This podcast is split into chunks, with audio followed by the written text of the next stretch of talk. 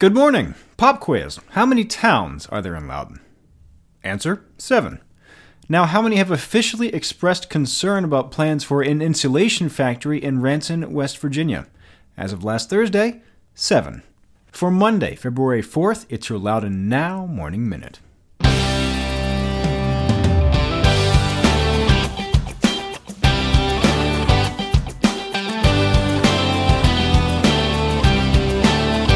Money Talks now teach it to hug. For 20 years, your Community Foundation for Loudoun and Northern Fauquier counties has helped generous donors support causes here at home. I'm Amy Owen, president of the Community Foundation. Won't you join with us and others who wrap their charitable vision and arms around this community? From memorial funds to scholarship funds to donor advised funds, our staff makes it easy and rewarding to create a personal foundation and everlasting legacies. Your wish, your vision, we grant it. Find us at communityfoundationlf.org. Today's Morning Minute is brought to you by the Community Foundation for Loudoun and Northern Fauquier counties. Thanks for being with us. I'm Renss Greene.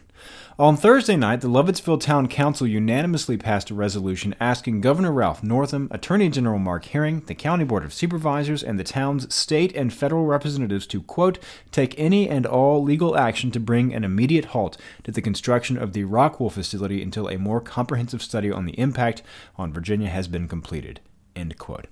With that vote, Lovettsville became the seventh of Loudoun's seven towns to formally express opposition or concern about plans to build an insulation factory in Ranson, West Virginia, just a few miles upwind of Loudoun. The Danish company Rockwool plans to melt rock to spin into mineral wool insulation at a 460,000 square foot plant. It will be Rockwool's fourth plant in North America, with two operating in Canada and one in Mississippi. Lovettsville is about 14 miles east from where the company is planning to put that factory. The council's resolution states that prevailing winds would bring the 392 tons of hazardous air pollution that the state of West Virginia has allowed the plant to emit each year into Loudoun to impact its people, water, livestock, and plants. The first Loudoun town to formally oppose this project was Hillsboro, which passed a resolution of, on October 29th of last year, followed by Hamilton on December 10th and Leesburg on December 11th. All three of those resolutions called for legislators to take any and all legal action to halt the plant's construction. On December 13th, the Middleburg Town Council passed a, resolu- a, resolution calling on legislators to take action as appropriate to protect residents and the local economy, including by bringing a lawsuit against Rockwool if necessary. On January 3rd, Round Hill passed a resolution opting against calling for legal action to stop the plant. Instead, they asked legislators to push for local, state, and federal enforcement of environmental regulations. Of course, our local and state environmental regulations do not apply.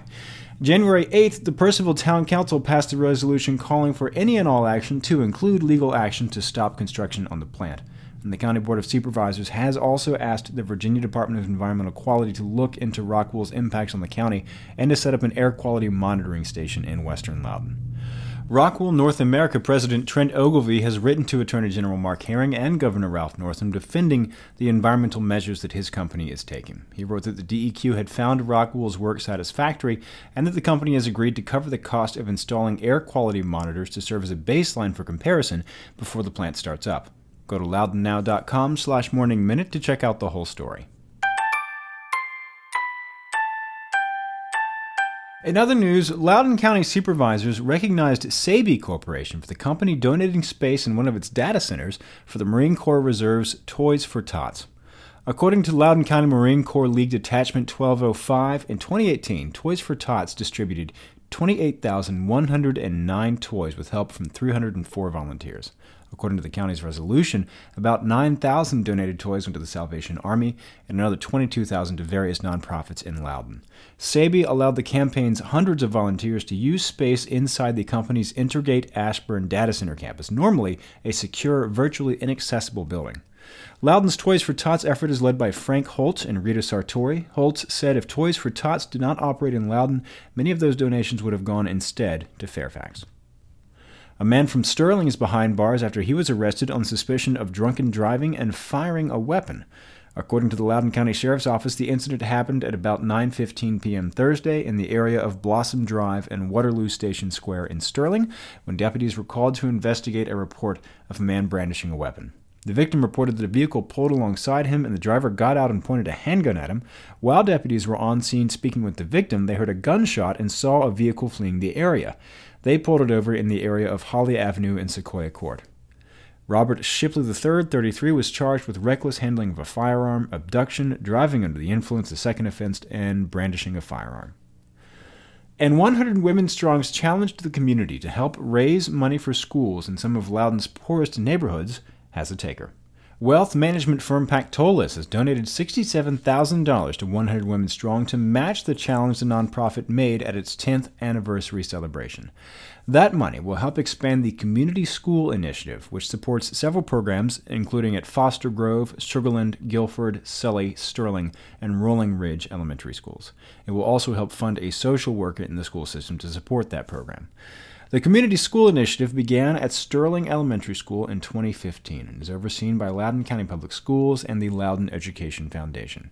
It's designed to bring together nonprofits, private companies, and government agencies for the benefit of students, their parents, and the surrounding community.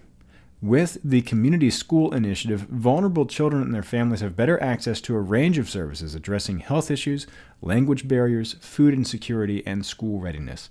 It also includes programs designed to get parents more involved to help children with their attendance and grades. 100 Women Strong founder and president Karen Schaufeld said she's thrilled to have Pactolus' help, and she put out the call to others. She said it will take close to $400,000 to support expanding the community school initiative over the next three years.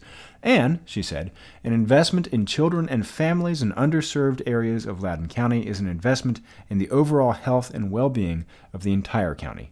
Get the full story on this and all these stories over at loudounnow.com. On today's Get Out Loudoun calendar, Samskara Yoga and Healing is hosting yoga at the library at Sterling Library tonight at 7 p.m. It's a free family yoga class for everyone to practice together no matter their age, experience, or ability. All participants should bring a mat and towel and arrive five minutes early to get settled. Get the details on this event and check out the rest of the events calendar at getoutloudoun.com. And if you like the Morning Minute, donate to a nonprofit you heard about on the Morning Minute to tell all your friends and subscribe wherever you get your podcasts. It'll be waiting for you there every morning. Okay, have a great day.